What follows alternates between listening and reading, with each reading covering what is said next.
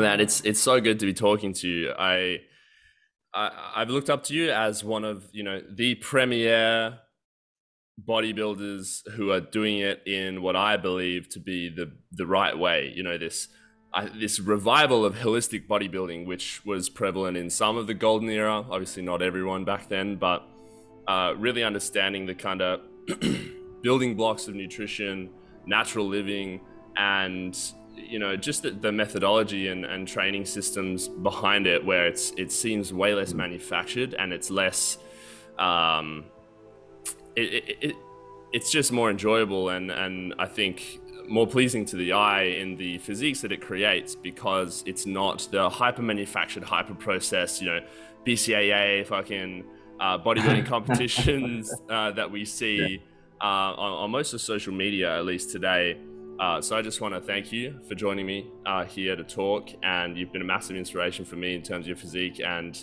uh, I know many thousands of people around the world.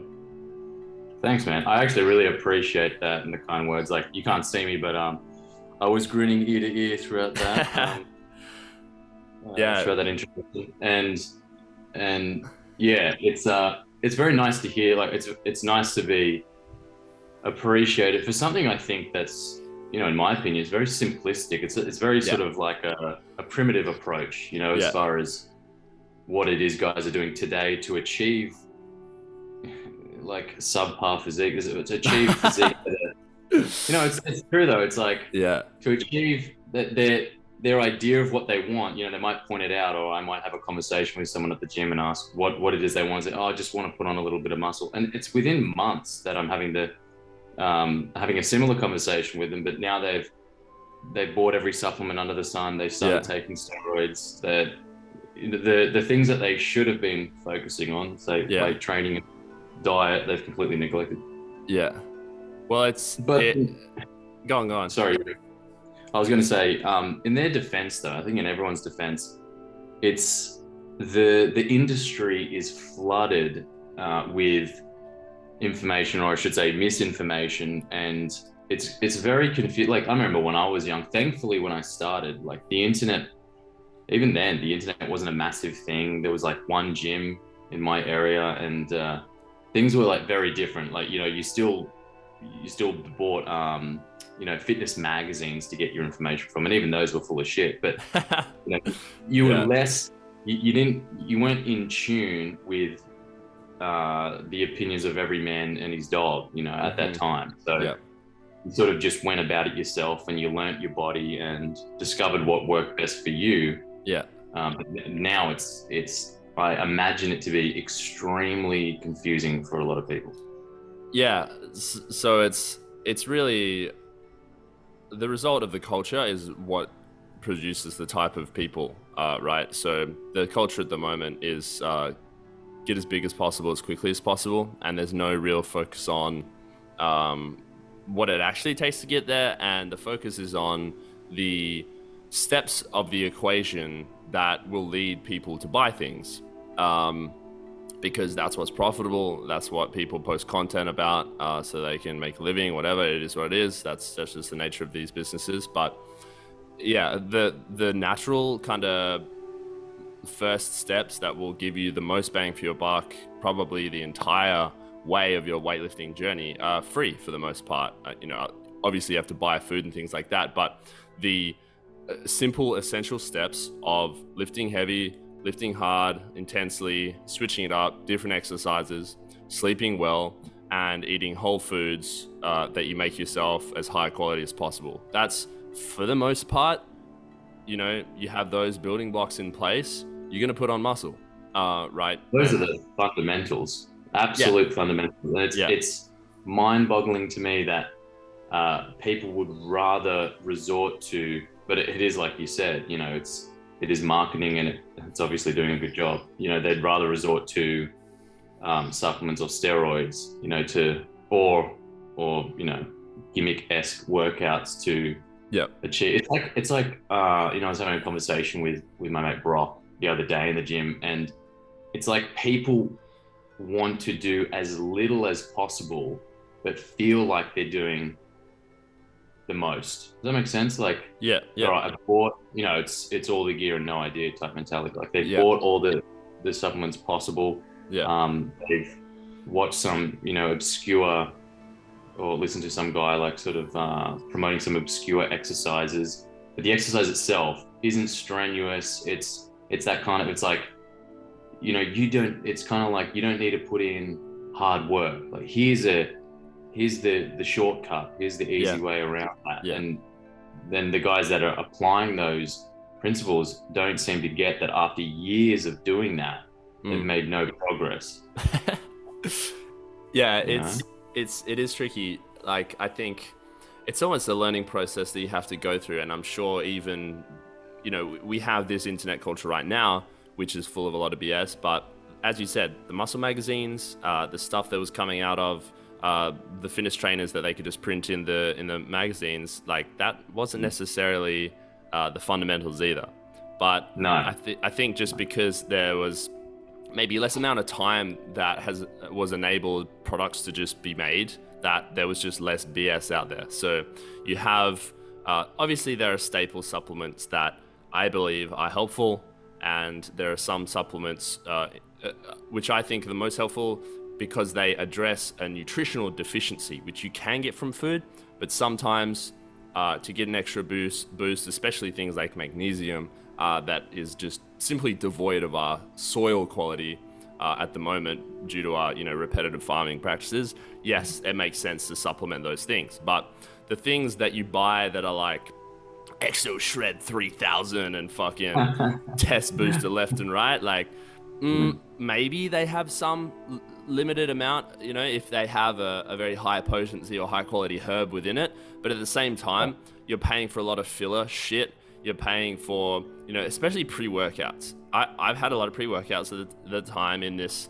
you know, this journey of trying everything. And it's fun to get uh, a caffeine boost. Like, yeah, you, you're going to have a, a better workout sometimes, uh, especially if you are you know, training and lifting in the morning or after work or whatever. But once you understand that, you know, I haven't taken a pre-workout powder, like a packaged one, in, in years now, and I'm sure you're the same. So there's there are supplements and compounds that when you get their isolated high quality form that you you know mix yourself and you, you apply to the right circumstances or address specific nutritional imbalances or lacks that you have in your diet yes that's that's that's that's good. But you cannot use supplements or these you know primarily marketed towards bodybuilders for the most part uh, things if you're not sleeping correctly. And that's you know you can't cover up these basic fundamentals with these external supplements Yeah, I tend to agree uh, with what you said about those specific sort of um, singular or like single ingredient supplements, say like magnesium or um, what's another good one? I don't know, even like, uh, what am I thinking of? Um, I'm having a, a mental blank, uh, like creatine or something like that, yep right? yep yep um, I tend to agree. Like you know, the and and and that's the one thing. Like lately, it's probably the most common question I still get in my DMs is, you know, what supplements do I take? More, often than not, I just say none. You know, because that's the Yep. truth. But you know, um, probably in the last few months, I have started taking creatine, but I did like have to shop around to find something I thought was particularly trustworthy. And I think the biggest issue with the supplement industry, I mean, especially in America, is like uh, the majority of it, it. Not that I don't even think FDA approval means much, you know, but no it doesn't have to be FDA approved. And you can you can put things on the sel- um, shelves and sell it, and and what's on the label. I mean, you can obviously you can uh, legally and just in general you can get in a lot of trouble for it, but you can put something on the shelf, and the label doesn't have to reflect what's inside. Yeah. So you can like there there are instances where you can be buying anything, and I think the worst. Um, it's really it's really protein powder in my opinion. It's got to be the worst yep supplement. It, it shocks me that it shocks me that you know how much protein powder a lot of people I know personally consume. Even after I've had these conversations with them about it, they, they say, "What what protein do you get?" I don't Yeah. like. yep It- yep That's the last thing I think you need. You know, when you're talking about these um, these singular ingredient um, or like nutrient deficiencies, the singular um, ingredients, supplements, um, that I agree with. But when it comes to, you know, protein powder taken, you know, two, three times a day, that, Yeah. that's a, I think, a big part or, or, or a big factor in that equation of why, you know, people aren't gaining muscle. It's kind of like, like I've said, I'll just give you an example of a conversation I had with someone in the gym when they asked me what protein powder I was taking. I said, I don't take protein powder. Well, how do you get in, you know, the amount of protein you need per day? And then I sort of just laid it out briefly, like, you know, the, the meals I was eating. I said, it's more like what I'm eating is more than enough. And, and I said, you know, if you, I th- uh, everyone should be concerned with the protein that they're taking in from supplements. So I said, just switch to like whole eggs or egg whites in your shake, unless you've Yeah. got an allergy. Yeah. And so, um, you know, this guy didn't take that advice at all, and he's and he's having, you know, like say two protein shakes a day. Yeah. I said, what, you know, in your mind, he's like, yeah, but it's just an easy way to get protein in. It's 30, 30, 40 grams. I said, no, no, you think it's 30, 40 grams. Yeah, how yeah, did you yeah. know? You, Yeah. you got no idea it's 30, 40 grams. Yeah. No idea. It, it could be flavored talcum powder for you. Yeah. You know, but you, but the people just put too much trust in that, and and it's. I could be wrong, but I have never, in in all the the videos I've tried finding on how protein powder is made by Yeah. specific um, companies, like I can't find anything. You know, and so that's that protein powder is probably my biggest concern for consumers. You know, like I would say with you know the utmost confidence uh, that they're probably not getting what they think they're getting, and if even if there is that amount of protein in it, I can't imagine it being nearly. Uh, I can't imagine it being absorbed nearly as well as something like eggs, you know, or egg whites. A hundred percent, and it, it comes with a lot, a lot, a lot, a lot of asterisks. Almost, you know, yes, Yeah. there are probably some protein powders which are, if they are just essentially dried milk powder, then you Hmm. add to water.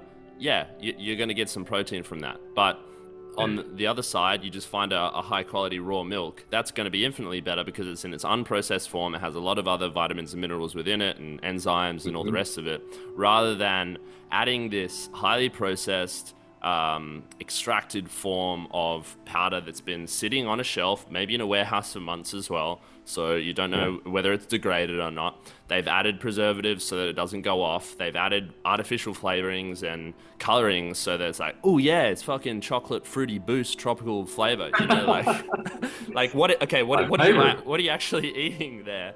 You know? Yeah, yeah, Um, so yeah. yeah protein powder is one it's a waste of money like just two like go as you said buy m- more eggs buy a few more steaks like you don't necessarily need um, 30 grams like a scoop three times a day you think you're getting 100 grams of protein you're not. Like whether or not like one you're absorbing this this fake artificial powder um, it doesn't have all the coenzymes and everything that's found in natural food to help you digest it and absorb it. And even even real food a lot of people aren't absorbing that because they're not chewing enough and this is like digestion starts in the mouth right if you aren't chewing uh, your food until it's primarily a liquid and allowing the saliva to mix throughout it then you are swallowing maybe it's like uh, and I've done this in the past, you know, like chewing steak. You have this big chunk of steak, you're not chewing it properly, and then you swallow it.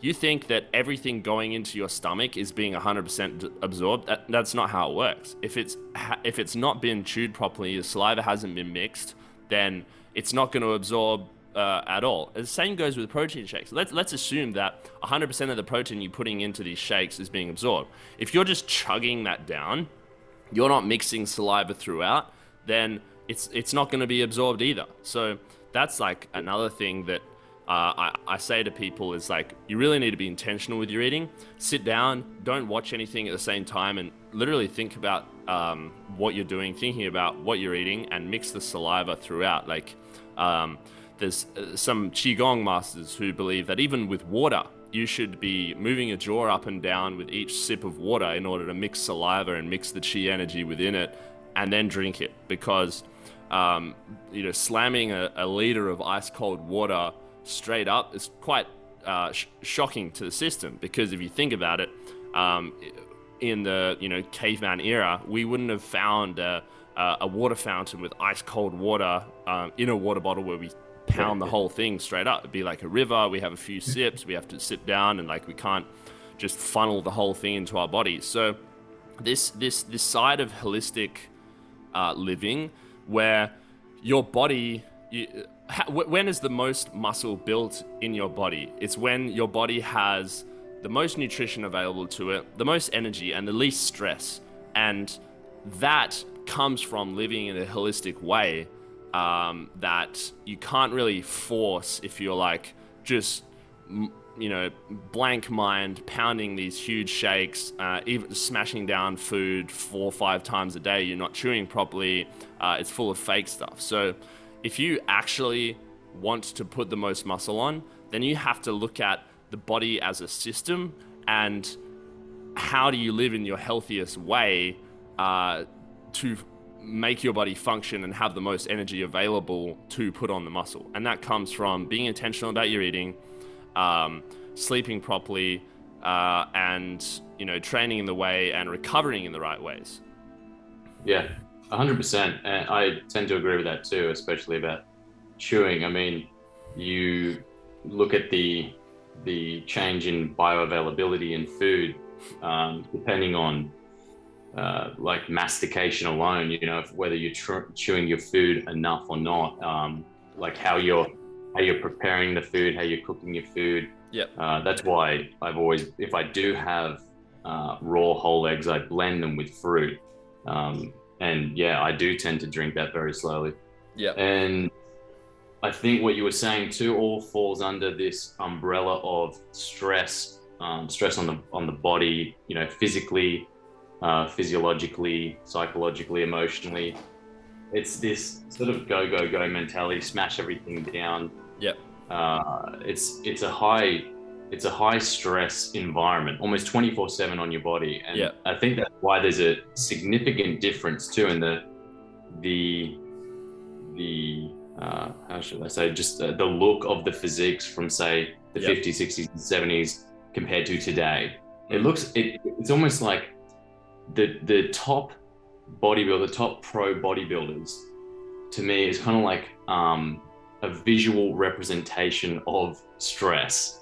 You know, stress yeah, yeah, all yeah. its while while trying to pursue uh, a really arduous uh, goal. You know, that's that's how it looks to me. And like they've achieved it, say the muscularity, but it's like something looks off. Yeah. You know, and the culmination of all these things: supplementation, steroids, um, like you said, like lack of mastication, uh, probably t- horrible digestion because of all these things, and and all those things fall under stress and like stress on the body and and the, the cortisol that must be running through their yep. their bodies must have a physiological and and physical effect on the on the body and physique and create a look that regardless of sort of how hard you you try you know even guys that do take very minimal steroids say and minimal supplements and and all the rest of it there's still something off about their physiques as someone competing in like say classic physique than the guys from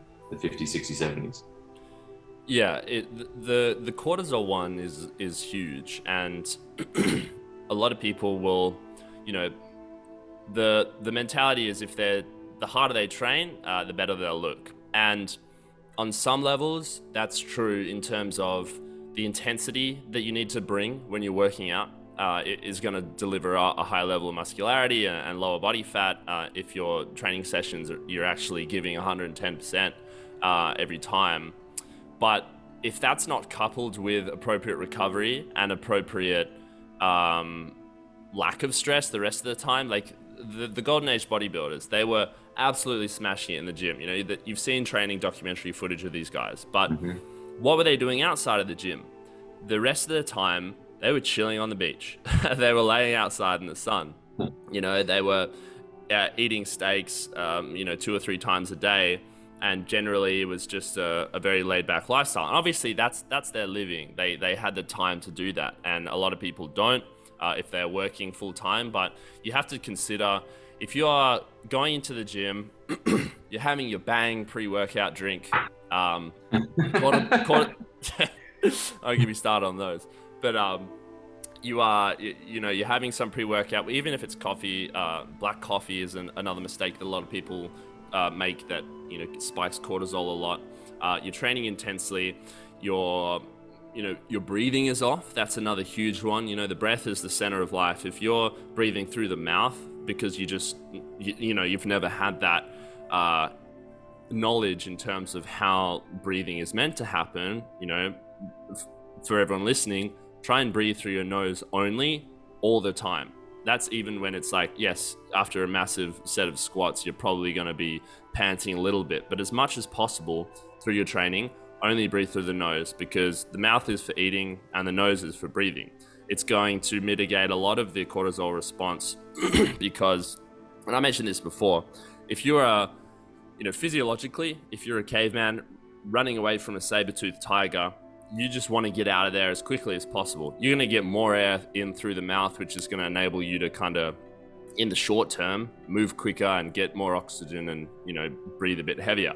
But your body naturally is is not going to want to exist in that state. Like short bursts, sure, but for the most part, if you're breathing through your mouth like all day, even I've trained people where they are, you know, they're trading at their computer uh, on the stock market, and mm they're they're not cognizant of their breathing, so they will have like breathe through their mouth when they're trading. By the end of an hour and a half of kind of watching these charts and mouth breathing, their cortisol's through the roof as well. And I, this one guy said, okay, tape your mouth while you're trading. So that gives just like you, you can't breathe through your mouth while your mouth is taped. It's as simple as that. Um, I recommend it for sleep as well. Uh, but he found that his decision making during trading while breathing through the nose was infinitely better because he doesn't have that cortisol stress response that is going to spike his heart rate and kind of put you in this sympathetic nervous state, which is reaction, it's survival. Uh, and for the most part, you, you can't think as straight while you're doing that. So, breathing is one thing that you know, if that's a chronic state of mouth breathing in most of your waking hours, then you're not going to be able to get out of that hyper stimulated nervous system, which you might from the from the time you wake up and slam your coffee uh, to the end of the day, really, if you're mouth breathing the whole time, you, you've never really existed in a state where you're just chill. so you're not going to be able to optimally digest for the one thing. Another kind of breathing technique that I recommend people have is you know, it goes back to intentional eating. Before every time you eat, before you put anything in your mouth, just sit down and do 10 really deep, long breaths in through the nose, out through the nose, and just kind of settle into a state where your body is relaxed and your body is not in a fight or flight state. Because if you are in that, you know, hyper aroused state, you, your body thinks you're ready for battle. It's not going to, it, it's going to be pushing blood externally. It's not going to be putting blood to the digestive system uh, because, you know, it's not really important if you're in a, a fight or flight scenario to be digesting food. You want blood in the muscles ready to go. And that's where the kind of, you know, butterfly situation happens is because your body is is just ready to go and it's it's not really dedicating its time to these recovery practices. So breathing is another one that's kind of fundamental that you know you, you don't really hear anyone talking about that in the bodybuilding space but it is absolutely paramount. And i'm wondering if you you know have really kind of looked into that or whether you just naturally have have nasal breathed in your training as well. It's funny you say that actually. Um i know very little i would say i know nothing on the subject of breathing you know nasal breathing or yep. what's you know what what passage so to speak is optimal for breathing um, but it's funny you say that because I can't help but sort of like, um, I say this with some, you know, some sort of sarcasm, but I can't help but sort of look down on mouth breathers. yeah, exactly. Something, something, about it really turns me off. So I've yeah. always consciously breathed through my nose as as much as possible. And if I catch myself breathing through my mouth, I quickly yeah. shut it and, and yeah. focus on breathing through my nose. Yeah. Um, but yeah, so so it's also interesting that that is the case that yes i i do breathe through my nose even while training like it's it's not very often i mean i make very little noise in the gym so it's yeah. not like you're ever going to catch me having to some, release some, you know, strenuous grunt or anything. I don't lift very heavy, so it's it's not like I ever feel like I need to be Yeah. breathing through my mouth. Maybe Yeah. sometimes if I have cardio, but that's a bit if I'm um, you know a bit blocked up in the head. But Yeah. yeah, it's not very often at all.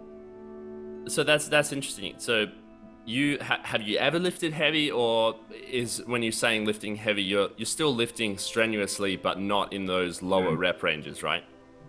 Yeah, my my um my what's the word? My philosophy, I suppose, when it comes to weight training is is trying to get the most out of the least amount of weight. you know, Frank so- Zane, right? Yeah, well, I think Frank Zane said I'm probably quoting him, quoting from Zane when I say this. Um, the muscle doesn't know numbers. You Yeah. know, so so maybe he did say that. Get the most out of least amount. I don't know. I thought He- I coined Frank. He he quoted um he had a saying you, you want to make um the lightest weight feel as heavy as possible through your training. Ah, okay. Yeah, my quote's much much cooler. So it's um it's, so again for all those listening, it's uh, getting the most out of the least amount of weight. So there we go. Um, Frank Zane, eat your heart out. Yeah, I, so how do you do um, that? it's it, you know like it's it's easy to it's easy to to apply to someone you might be watching training. So if you see someone say squatting or doing a bench press, whatever it might be, there's so many things. There's there's stones left unturned there. There's more they could do to um, you know maximize intensity with less weight. But Yeah. people are and I get it. Like a part of me gets it. I I never did it. I never like thought, oh, I want to try and lift more on this blah blah. Like I was just never like that. I never came into the gym like Yeah. with a, you know a bunch of mates trying to lift heavy and stuff. That just seems to be very common practice now. But yeah, uh, it's it's easy to spot, but it's it's um, probably something I'll make a YouTube video on it or something you know about. Um, you know, it's just sort of a tips and tricks things on on how to do that, like and use different exercises as examples. But I mean, a squat is is a very good example of how I would say the majority of people, at least the majority of people I see, could be getting so much more out of less weight Yep. and totally preventing injury, which Mhm. again common practice. Most guys I talk to that do squat really heavy. Um, well, it's not that they're like, look, it's not that I don't want to say squatting really heavy. It's just um, they're squatting too much for you know what they're truly capable of. You know, they're not capable of squatting the amount they think that they're capable of, and Yeah. it's easy to spot because they're only going. They're not even their their um, thighs aren't even you know parallel to the ground. Yeah. It's very. It's almost like half the time what I'm what a, what it looks like I'm watching is like a good morning. You know, like a, a Yeah. Yeah. good morning Yeah. like with the bar back and you're bending forward and coming back up. It almost looks like that. It looks incredibly painful. Yeah. Yeah. Um, and there's very little, you know, uh, leg engagement at all. You know, it's Mm. supposed to be, you know, you watch uh, you watch Tom Platz squat, and you know that he can push the weight he's he's lifting, and it is very heavy. It's very heavy to a lot of people, but he's and he's doing it at, at a high rep range. So, and you, I mean, his thighs speak for themselves. Yeah. You're looking at someone that's put themselves through it. They've done, you know, whether it be 20 kilos aside or 45 pounds aside, if you're listening from America or anywhere else, you know, it's, um, you start there and you, you work your way up. But if you, if it's, if it's for you just about, um, you know, wanting to lift heavy and heavy and heavy, just ask yourself why and what is the goal. Like Yep. if the goal is just, which is 99% of it, I just want to look a bit better, then Yep. you don't need to be doing that. Like Yep. there's no reason. Like and, like I know this sounds a bit, um, you know, I don't know, conceited or wherever it might be, but it's not like you're going to go to the beach or you're not going to go anywhere where you can showcase your physique, um, look terrible and yell at, yeah, but I can, I can bench, you know, pounds. Like no one gives a shit at the end of the day because there's always someone stronger than you. Yeah. And yes, there's always someone with a better physique than you. But if your goal is just to look a bit better, Mm. definitely consider, you know, dropping the weight, going.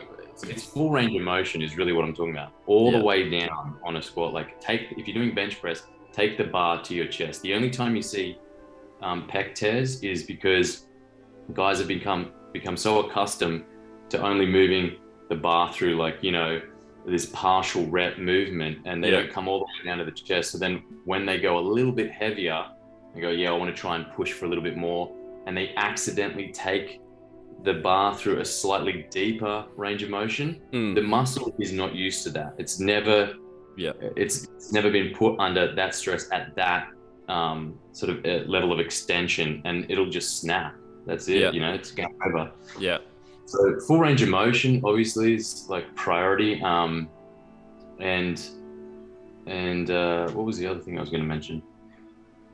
Uh, might come back to me, but um, yeah, lessening the weight. Like I would still say the majority of people need to need to do that if they want to maximize um, muscle growth.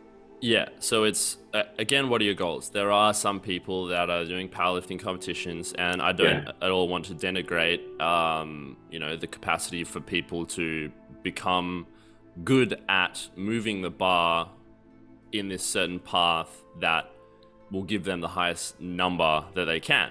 Uh, that's that's Yeah. the goal of some people, right? That's that's a sport uh, to some to some degree. But as you're saying, for most of us, myself included, uh, I uh, more so my goal was to uh, f- primarily uh, craft and sculpt my physique and use my physique as an expression of art in a way and just kind of slowly build up this uh, proportions and obviously be healthy and you know strong and and, and kind of prepared for the rest of my life in terms of like the quality of life I want to to live. Like you want to be strong your bones want to be strong and, and live into old age. That that was primarily my uh, my goals with the gym and, and still is um, but you, you don't need to be pushing yourself to uh, the nth degree with these two rep maxes, three rep maxes, because Mhm. you one it's it's primarily egoic. Like you can lift in a way where yeah, it, it doesn't look as cool, but you can curl 20 pounds, you know, 10 kilos uh, with the biceps where you are you're you're not moving any part of the body apart from the bicep. And yes, you're bracing the arm and you know your core is engaging, but it, you can curl 10 pounds and i'm sure you do the same with your arms where like what do you want to do? You want to stress the muscle you want the bicep to be under the maximal load as possible. If you're um, using heavier and heavier weights you're at some level you have to compensate to the degree because you if you've never done the 10 pounds curls and then you kind of move to 25 yeah i'm lifting these bigger weights but you've never gone through the range of motion and really actually strengthen the bicep itself primarily then you're going to bring in the delts. You're going to bring in the rear delts and like kind of swing a little bit like okay so what's hmm. what's the aim of the exercise? It's a bicep curl and you're strengthening hmm. other areas of the body and then it's like oh my arms aren't growing. It's like yeah because you are not lifting in a way where you are stressing the muscle that you want to stress. You're not actually doing the exercise. And i think that that's where and you know i have gone through it um, when i i cringe uh, thinking back on kind of how i used to train as a, as a teenager because um, loading three plates on the bar when I had no business even squatting one plate, um, you know, properly. and like you said, it's almost like a good morning. It's like, yeah, okay, cool. You you go down a few inches and then back up, but you know what's the goal here? The goal is to put on muscle then you need to focus on time under tension. And it doesn't look as cool but across a period of you know you, you've been training you know close to two decades i would say right? No, I've only been training about 12 years. 12 years cool. So it, it's a long period right? So you've been in the game. It still is a long period. Yeah, that's consistent. You know, consistent hard training um, which is the main thing. And consistency is the main thing. Uh, so when you are pushing yourself to these very very high heavy reps you are increasing the likelihood of injury and if injury keeps you out of the game for three months yeah that's three months that you if you had just lowered the weight and trained in a in a better way, then that's three months of progress and consistency that you're now going without. So I really don't recommend people uh, push themselves to that high level unless you are, you know, powerlifting or whatever. And even then, I would say, okay, do we want to, you know, is this going to be a, a career kind of thing or are we just kind of egoically lifting and risking the harm to our body to do so?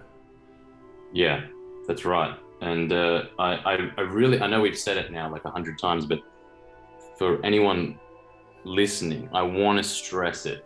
You know, what is your goal? And and that's why I brought this up because the majority of people I talk to in the gym, the majority of people I know, uh, their goal is to just look a little bit better. But I still see them come in and they just can't help themselves. They want to do a one rep max on the on the bench, but and they ask. These are young guys too, you know, and they ask me, "Oh, what's your one rep max on bench?" I said, "I have no idea. I don't. I don't care." Like, yeah. and this is I'm I'm taking another quote from someone. I don't know who said this, but um, I read it at some point and I liked it. It's uh, it said, you know, I'm a bodybuilder, not a weightlifter. I'm not. I'm not fixated on the weight I'm lifting. I have an mm. end goal in mind. I want to look like this by this time, say, um, and what do I need to do to get there?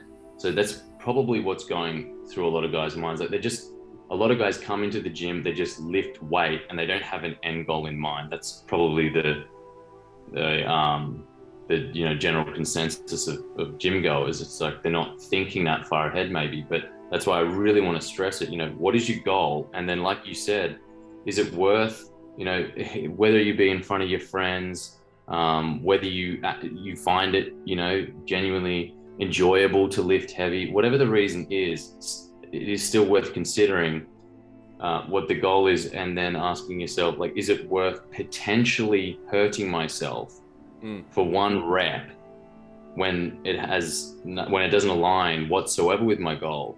You know is it worth that? And and for me it never was. So it was like all right i don't care how i look. I don't care if i'm lifting you know the smallest weights uh, on the rack. I don't care if i'm only putting a i put a 20 kilo plate aside on on squats and and um, you know not to sound conceited but i think i've got a lot more out of that than I, than the guys that have been putting four plates aside on you know yeah. they, it's almost like they can't fathom that that's what i've been doing they're like no like what else do you do though yeah. It's like, dude, that's it. It's just that I'm getting way more out of it. Like, yeah, it's um, it's so hard to get that through to people. So that's why I said, you know, to for everyone listening, stress that before every session. What the goal is, and, and that's yeah, like you said, if it's if you want to get into weightlifting professionally, if you want to become a power lifter or a weightlifter, by all means, go ahead. You know, you know the risks you're running. Yeah. Um, but I'm I wouldn't you know, tell anyone not to do that. But for the guys that just want to improve their physiques, quit the one rep, two rep, three rep maxes, quit fixating on, you know, what weight you're lifting and how you're going to look in front of your friends or everyone else at the gym.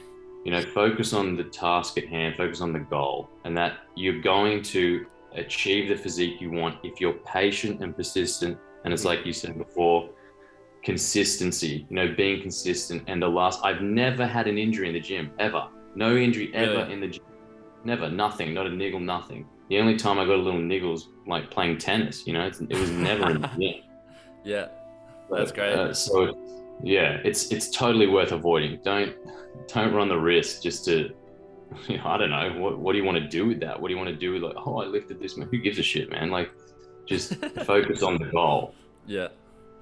Yeah, um, I think you got to take ego out of it. Um, the one thing that comes to mind is like the the stress factor and you know training in that way as well. You're gonna be in a higher cortisol response uh, all the time, and like you, you look at an animal in a zoo, they're in a, a high stress environment relatively. They don't have much space.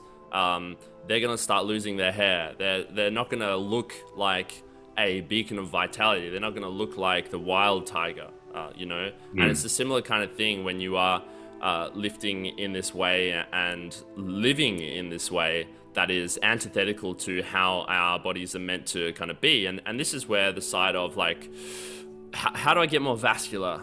Uh, uh, how much time are you spending outside in the sun? um, oh mm. well you know i'm training in the gym which is under fake artificial light and then i go to my office it's under fake artificial light and i'm actually not getting outside at all and so if you are actually dedicated to building muscle that's you, you say you want a, a better physique then you need to treat um, outside of the gym almost like yes the gym is the uh, the intense stimulus needed to to have the muscle um, do what it does and repair and grow but there's so much outside of the gym holistically that you need to take care of. And I, I know you're a big proponent of sun exposure as well. Um, mm. Because that's going to massively increase the blood flow, vascularity, your sleep quality, your recovery, uh, your testosterone in general, your hormone balance, uh, lack of cortisol, uh, and all the rest of it. So, what what are you doing outside of the gym to fully kind of support what you do inside the gym? Uh, definitely, sun exposure is a massive one for me. I love I love the sun. I love talking about the sun. I love like project, projecting all my uh, opinions of the sun on other people. me too. Hear it or not? Yeah, I just love it, man. Like, there's something about, and I just like, like, back to you know living in this current climate of being fearful of everything, you know, and, and mm. everything's causing cancer and whatever it might be. And I know this is purely anecdotal, but I just find it hilarious. And like, not in, I'll say this, you'll be like, how is that funny? But um, it's it's funny to the to me that say, uh, like, take my parents for example. My my dad was, you know, um, or like was uh, you know, um, how would you say, you know, not scared of the sun, but he stayed protected, mm. didn't never didn't really go outdoors that much. Was a bit of like a sort of rockhead. Just wanted to stay stay in and um, you know probably a bit of a night owl that type of thing. Yeah, a busy boys type of guy.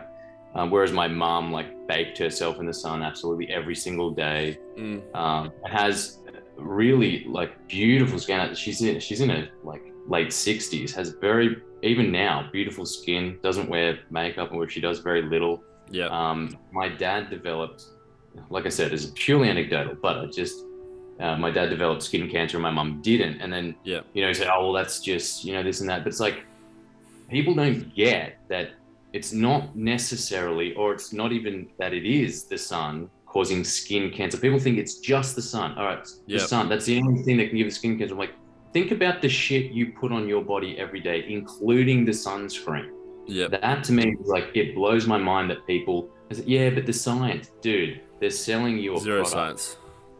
Yeah, like what what is the science? And this stuff, and then if I, it's funny that I've shared um, particular videos like, and it's a it's whatever a scientist talking about the topic, saying no, you know, uh, in a nutshell, sunscreen is bad, sun is good, mm. and they totally deny it. They're like, yeah, oh, that's one guy. Yeah, I'm like, it's the the um sun. It's funny that especially here in Australia, the the sun or the, the skin cancer industry is like a multi-million billion dollar industry. It's like they're making they're profiting massively off this. If they if anyone genuinely gave a shit, you'd be able to you'd be able to get all this uh, stuff that apparently we need because skin cancer is such a problematic thing in Australia. You'd be able to get it for free, but that's not the case. Yeah.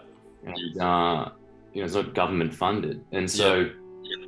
so um, back to you know sun exposure um, without you know getting into the science of it it is um, it it's it's not just you know crucial in in um, being able to uh, live as what's the word live as um, you know healthy as possible mm. um, but it's yeah it's very important when it comes to bodybuilding um, because it does have impact on on your physique uh, on on you physiologically um, you know and your your and healthy hormone production uh, and also the the physical aspect of it like looking healthy you know that contributes to um, good you know good good looking skin and hair and mm. uh, again it's it's people would rather believe in a product being able to provide them that particular look that they're after like oh my skin's bad. I'm going to take I'm, I'm, I'm, taking this product. I'm taking this yeah, product. yeah. Like, have you tried sitting in the sun for five to ten minutes a day? No no get skin cancer. Yeah. all right dude. Yeah put, so, put that put that concoction of chemicals on your face. That should fix it. Yeah yeah. It's it's several things with that right? So it's one, they're spraying aluminium deodorant, uh, aluminium being one of the highest risk factors for things like Alzheimer's and cancer. They're spraying that underneath their skin. They're, they're using these lotions, which are highly processed and highly chemical. They're using a body soap and like a bright blue you know, fucking Lynx body wash, which smells like God knows what, uh, all over their body every single day, twice a day. Cause gotta get clean, gotta wash all that stuff off, and and your skin's just kind of like, oh my God, what is this chemical bath that you're putting me through every day? And then uh, you strip your skin of your natural protective oils, and then if you ever go outside, it's boom, layers of sunscreen, which literally, um, you know, most of the big brands have to uh, recall because they're now finding like literal carcinogenic chemicals in them. You know, yeah. like there's there's there's several factors with that, and I hammer on it about it because it's it's so important. And like the default consciousness right now is like uh, sunscreen good, uh, sun's bad. Sunscreen um, is going to protect me from skin cancer. Sunscreen is literally causing skin cancer. So is the blue light exposure that you're e- exposing your skin to most of the day. Um, mm. the, the only science, in, in air quotes, and studies that have been done to show that the sun is bad for you have been on rats, first of all, um, and in isolated UV light. They stick rats who are in a laboratory under these fake blue lights most of the time. Then they expose them to isolated UV light lamps and then don't take them out. Like these rats aren't free range going outside in the sun. And then these rats are getting skin cancer because they are not outside and they're in these isolated, you know, man made wavelengths of UV light. And they go, oh, yes, therefore the sun causes skin cancer. No, the one that you just have to look at the actual studies that they're doing um, to to see that that's BS. And then there's the financial side of it. It's like, yeah, sunscreen is a bigger business than even um, you know the cancer industry. The cancer industry wants to propagate cancer because they can then sell cancer treatments, right? All of these um, quote unquote cancer charities where people are donating money and raising money. You're raising money for a pharmaceutical company to find new profitable treatments. If they actually wanted to heal cancer, they wouldn't have any customers. And at a base level, that just means that that industry, and whether or not there's like, I don't think that there's at the top some some dudes I want to give skin cancer to everyone, but it's just the nature of the pharmaceutical system wants to maximize profits. How do you do that? Uh, you, you you know you kind of you fund things that are going to have people feel um, inclined to do things that give them more skin cancer or, or other types of cancer. That's just the way that it is. Um, and that's a terrible realization to, to make. And people feel kind of hoodwinked, which they have been, you know, for the most mm-hmm. part. Um, yeah. th- there's also like just the intuitive, like, okay, so the thing that gives everything in this life, everything on this planet, uh, life, um, that thing, if we are exposed to it, um, kills us like 100% of the time, get skin cancer. No, it doesn't make any sense. Anecdotally, the guy that I know that died of a, a, horrific melanoma on his face was the guy that was slathering his face in sunscreen every single time uh, he went outside that I saw him, you know, playing sports. Um, so how does that happen? I mean, that's that's because he was covering his face every single day that he went outside with these chemicals, uh, and he was never able to, you know, a lack of vitamin D is one of the highest risk factors for cancers on the whole. You know, so right. th- there's a lot of things like you're going outside, you're never exposing yourself to sun. When you do, you're putting sunscreen on, so you're you're getting the, rid of vitamin D. Then you immediately go and shower in this toxic chemical slop, which actually washes whatever little amount of vitamin D your skin was able to produce because it sits on the skin for 48 hours before it's absorbed. Uh, you're washing that off as well. So it's really this this insidious epidemic where we are not like we're we're moving away from what we naturally holistically you know every other animal on the planet you'll see dogs and cats literally follow sunlight around the house. They'll they'll sit and bask in the sun. Like so why are they doing that? Why are they intuitively like their instincts tell them to do that. Like, you think dogs and cats are talking to each other? Like, whoa, what do you think about the studies of sun exposure? Like, no, they have, like, why does it feel good to sit in the sun? Why do you feel amazing? Why does your blood kind of get moving? And why do you just intuitively look better when you're tan? Like, why are bodybuilders um, putting this mm-hmm. fake tan on themselves for bodybuilding shows? Because it enhances the muscle and they look better. So, at an aesthetic level, yeah, tan looks better. Let's do sun exposure. But there are so many different things that uh, kind of contribute to holistic health again, which is the basis of uh, muscle building in general. It's like you can't be the most optimal level of your physique if you are living this crisis of modernity where you're always inside and you're eating fake foods and artificial flavorings and sweeteners. So I, I think like part of the reason I do what I do and, and share the things that I do and, and you talk about the things that you do, I, I think is is because yes, there's the bodybuilding side of it, but health in general is just under attack from so many different directions. And if we can, through bodybuilding, say, you know, you want to look your best, cool. But yeah, that, that it's not just looking good. And when, when you are healthy as an organism, you naturally look better. I totally agree. Yeah. And, and back to quickly, actually, I want to say, I want to stress uh, back to sun exposure. Um, it's not to say go outside and and roast yourself every day. Getting I do say that. Is, you, don't well, don't burn yourself. But, don't yeah. burn yourself. Don't yeah. burn yourself, but do roast yourself. Right. Yeah. There's a difference. Yes. Um, yeah. I, I I say don't don't burn yourself. And if you if you're someone that hasn't been exposed to the sun, you know, for the majority of your life, go outside yeah. just for five to ten minutes. Yeah. Um, maybe you know face the sun in one direction and, and turn around and expose your back to the sun, five to 10 minutes each side, and that's it. Go inside. See how you look the following day. If you're not burnt whatsoever, do the same thing at a, at a few more minutes. Like this is what I had to do. I was incredibly pale yeah. when I started exposing myself to the sun. Um, sounds sexual. It kind of was. Um, at about, I think I was like 19, 20 or something, you know, it was about 10, uh, 31 now, like 11 years ago that I started really tanning religiously. And, and before then, yeah, very, very pale. And, and my mum would say stuff like, you know, I was transparent. She could see my veins and things and never, yeah. ever thought I would tan. But it was constant. It was like the sun tanning was like the training and like the diet and the yeah. and the sleeping. You know, the um, it went hand in hand. So I tanned every day, but I started just with, and I didn't even I didn't believe it.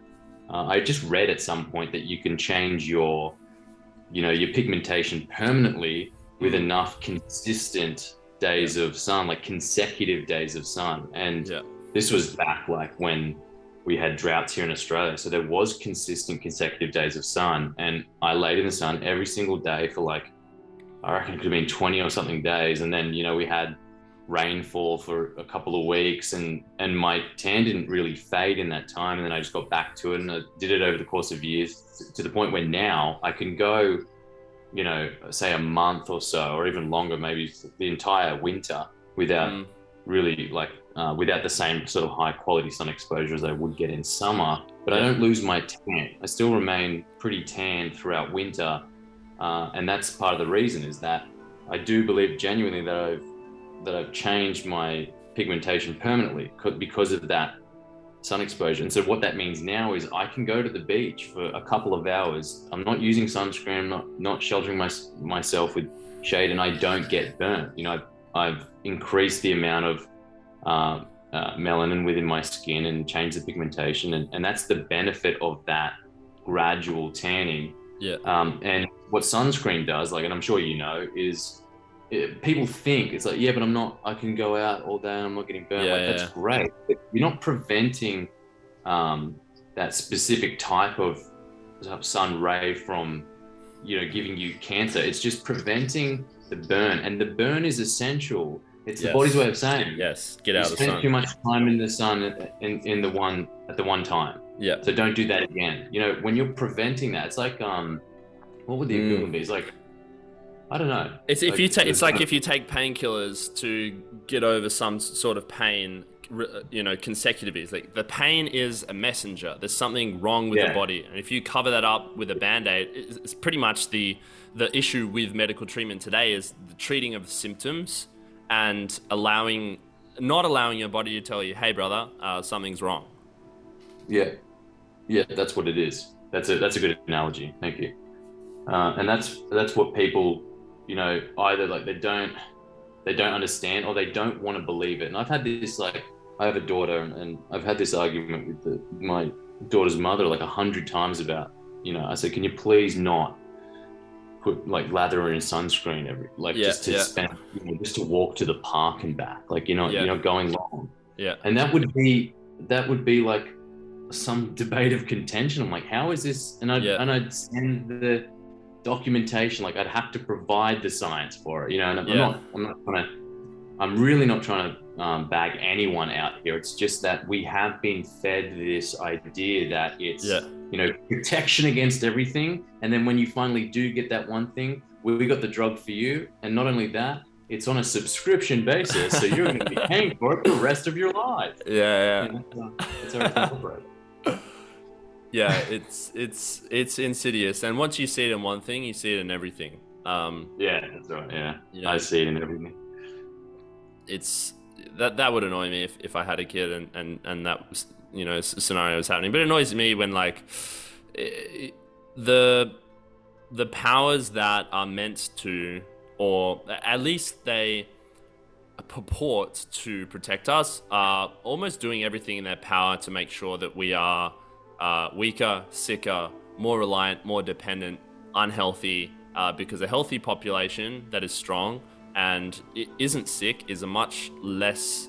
It's much harder to control that population, right? So a lot of the things that come out of the the Heart Association, the Australian Cancer Federation, these kind of like organizations which sound very fancy and you think there's a whole bunch of like really smart doctors behind the scenes being like hey guys like let's look at all the science and what what really is the best way to make people healthier it's like no Yeah. they are getting funded by uh, either food corporations or sunscreen corporations and like yeah the the Australian sunscreen company XYZ is donating to the Cancer Federation to, to, to figure out, you know, the best way to prevent skin cancer. Well, no, they're just paying board members so that these guys they recommend this is the best sunscreen for you and and boom, they get a ton of revenue and a ton of sales.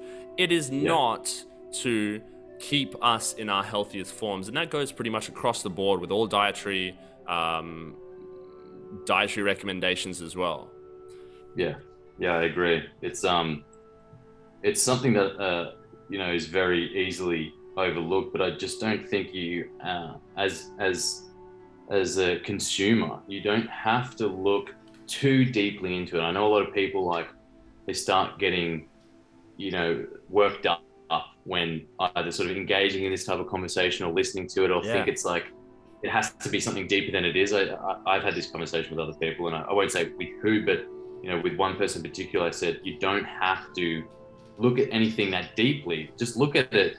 Look at, um, say, pharmaceuticals or the pharmaceutical industry from a surface level point of view. I said there are uh, they're public. They're um, they have shareholders. They have people that have interest in Yep. their company and they want to profit. It's like i've you know spoken to Brock about this. We've got more than muscle. Yes, we want to profit. Like it's like kind of saying like, you know, I'm, I don't want to give you know everything away for free um, and you know not be able to sustain my own life. And Yeah. then you take you take sort of the sort of uh, for lack of a better term tricks of the trade. You know, when you own a business Mm. and you apply that to a, a trillion uh, dollar um, industry, Mm. you know what what do you think they're capable of in order to make you know la- last year's um, profit double? Like what? It's just Yep. surface level thinking. You don't have to think Yeah. conspiracy theories Yeah, to, to realize. All right, they don't give a shit about your health. They care about profiting. You know, Yep. that's that is the ultimate goal as far Yep. as uh, you know anyone should be able to see.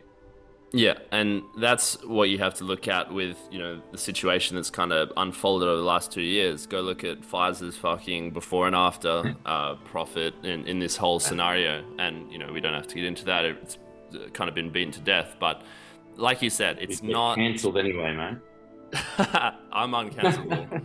you can only you can only get cancelled if you give a shit. You know, like oh these guys hundred percent, literally, literally, like you, you can only cancel yourself. It's the same as like, you know, taking offense. Uh, you can only you can't you can't give offense to someone. You can only take it. Uh, right. So you, you can only take a cancellation if they. Th- oh, you think I'm crazy? Cool. I don't care. Like I'm I'm gonna say what I say, uh, yeah. regardless. Um, but yeah, it, it it's funny because the bodybuilding and uh, getting bigger and becoming healthier and investigating all the different ways that that happens was pretty much the catalyst for me getting into oh so so why is this you know why is this supplement even necessary? Oh the soil quality is bad. Oh okay so like what else is is kind of envi- my environment that's bad for me? Oh so this company made this happen and what's the history of this being banned? And bodybuilding and like figuring out how to get bigger muscles was almost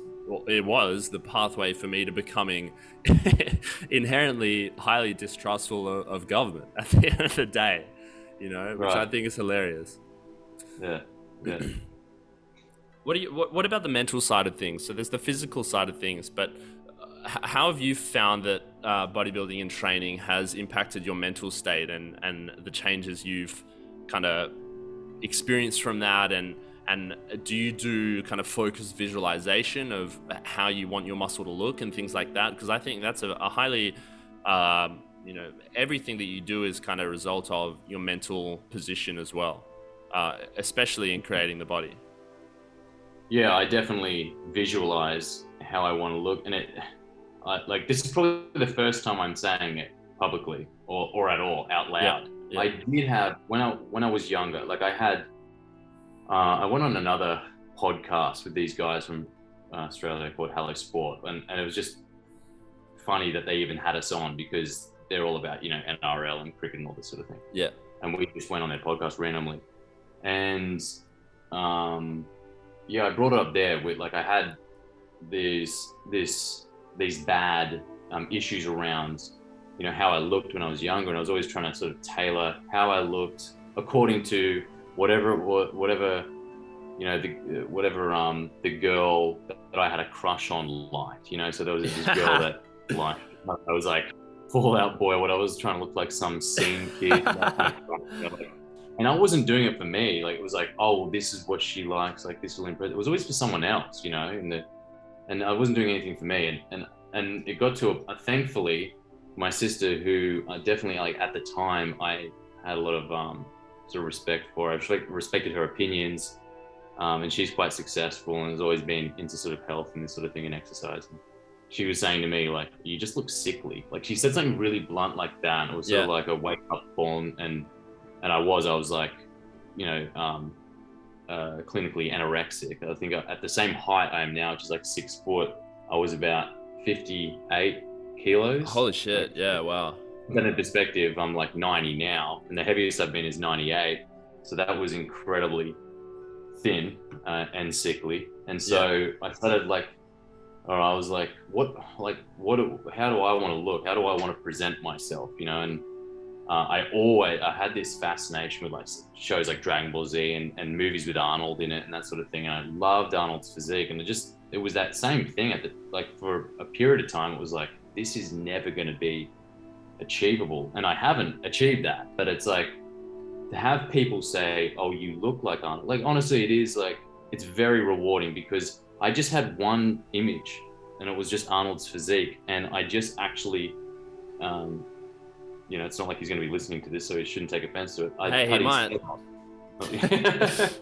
I cut his uh, head off this image and just put his physique up, like on my bedroom wall. It's Just this one physique. It was just yeah. Arnold's physique. Yeah. And I would look at my physique in the mirror and try and find similarities like between the two. And I thought if I can't find any, that's it. I'm gonna like I'm gonna try and find another physique, you know, that I could sort of tailor my own physique around while I'm trying to gain muscle. Yeah. But I, I did admittedly I did see some similarities, you know, like where the the the belly button sat under like four abs instead of six and things like that. So it was like a shorter sort of looking torso because the, the pecs are longer uh, and the longer looking legs because of that and all this sort of thing.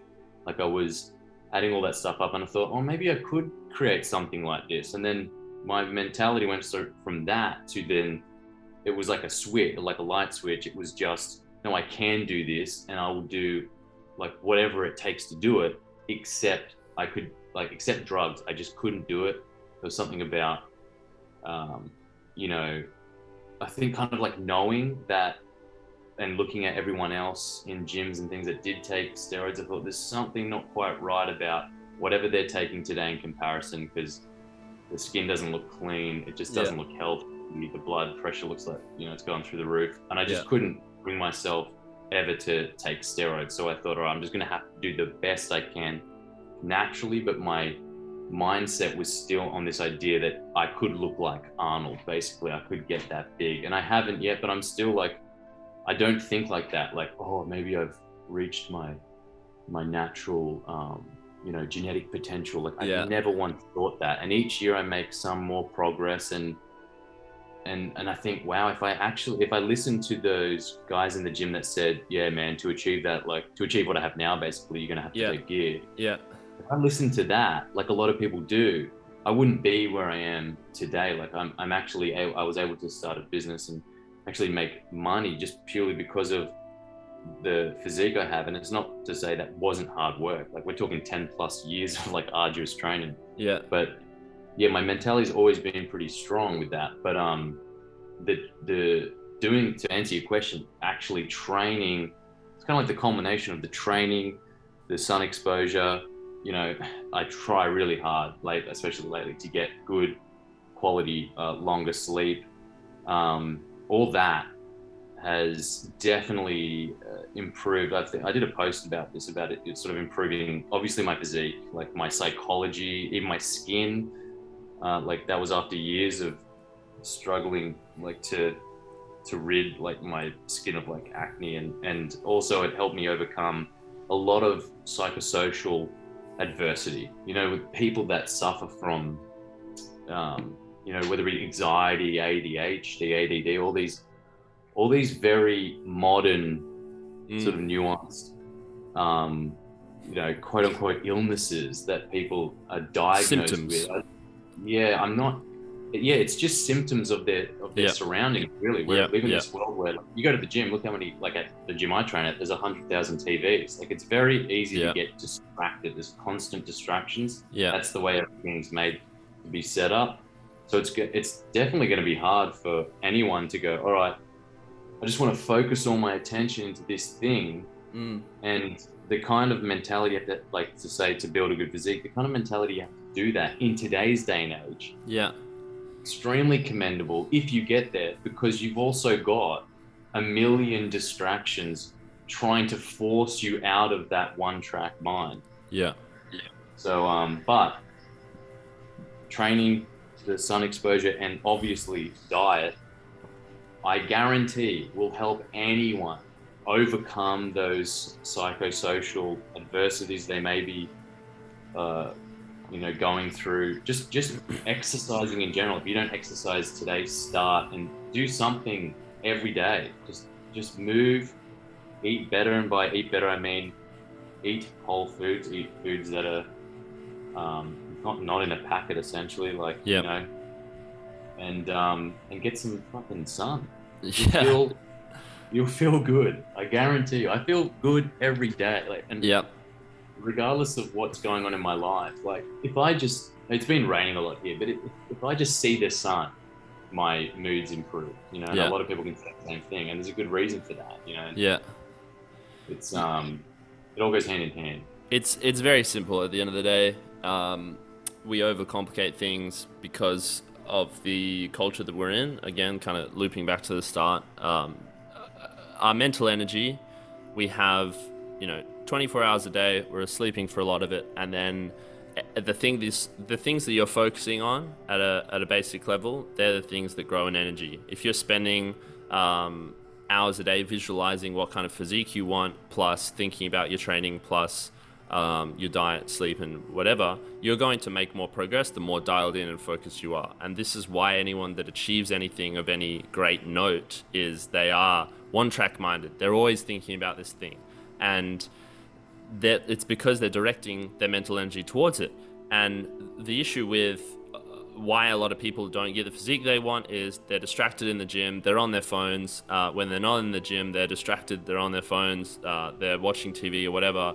All of that is is kind of by design as well, uh, by these you know corporations, uh, media corporations. They they want your attention because their atten- your attention is valuable to them. You know th- they try and optimize algorithms to keep you on their apps because then they can sell more ad revenue, so on and so forth. But all it ends up Yeah. doing for you as the consumer is taking away from anything you want to do. Even take the gym completely out of it. You, you want to become a chess master. You have to dedicate your mental energy to thinking about chess and doing chess every single day. So the principle is the same across all metrics. It's like you want to succeed in life, okay, get your health in order so that you do not have uh, the distraction of low energy, the distraction of pain and dysfunction in your body, the distraction of indigestion, you know, all these things that take your mind off focusing on what you truly want. Uh, that's that's you know that's why we want to direct energy towards our health and make sure that, as you said, you feel you feel good every day, you feel motivated every day. You're much more likely to practice the thing that you want to achieve uh, great things at or you know creativity and things like that. You can't be creative and whatever if, you, if you're if you're sick and you're ill. So your health is really your number one priority and and training in a way that facilitates health and and doesn't um, you know hamstring you um, pun not intended uh, is really important for everything that you do. And I think this podcast uh, has been a bit of a masterclass in terms of like what are the key things that will get you to where you want to be in terms of your physique, but all of the the kind of principles uh, we've mentioned can be applied to anything you want to achieve in life. So. Joel Kellett, man, thank you for your inspiration. Thank you for joining me on the Soulcast, and I really appreciate your time, man. Where, what are you working on at the moment? Talk about more than muscle a bit, and where can people find you? Uh, people can find me on uh, really only on Instagram uh, or you know through my uh, website, which is morethanmuscle.com.au. Uh, with More Than Muscle, you know, I wrote a bunch of ebooks. Like, so they're very affordable, uh, very affordably priced uh, ebooks on everything from training to diet. I wrote a um, nutrition ebook that I think anyone listening to this would be very interested in. It, it it not just touches on you know what what we've been speaking about here, but um, goes into you know depth on uh, mm-hmm. everything nutrition and everything whole foods and more about what you should be doing rather than what you shouldn't.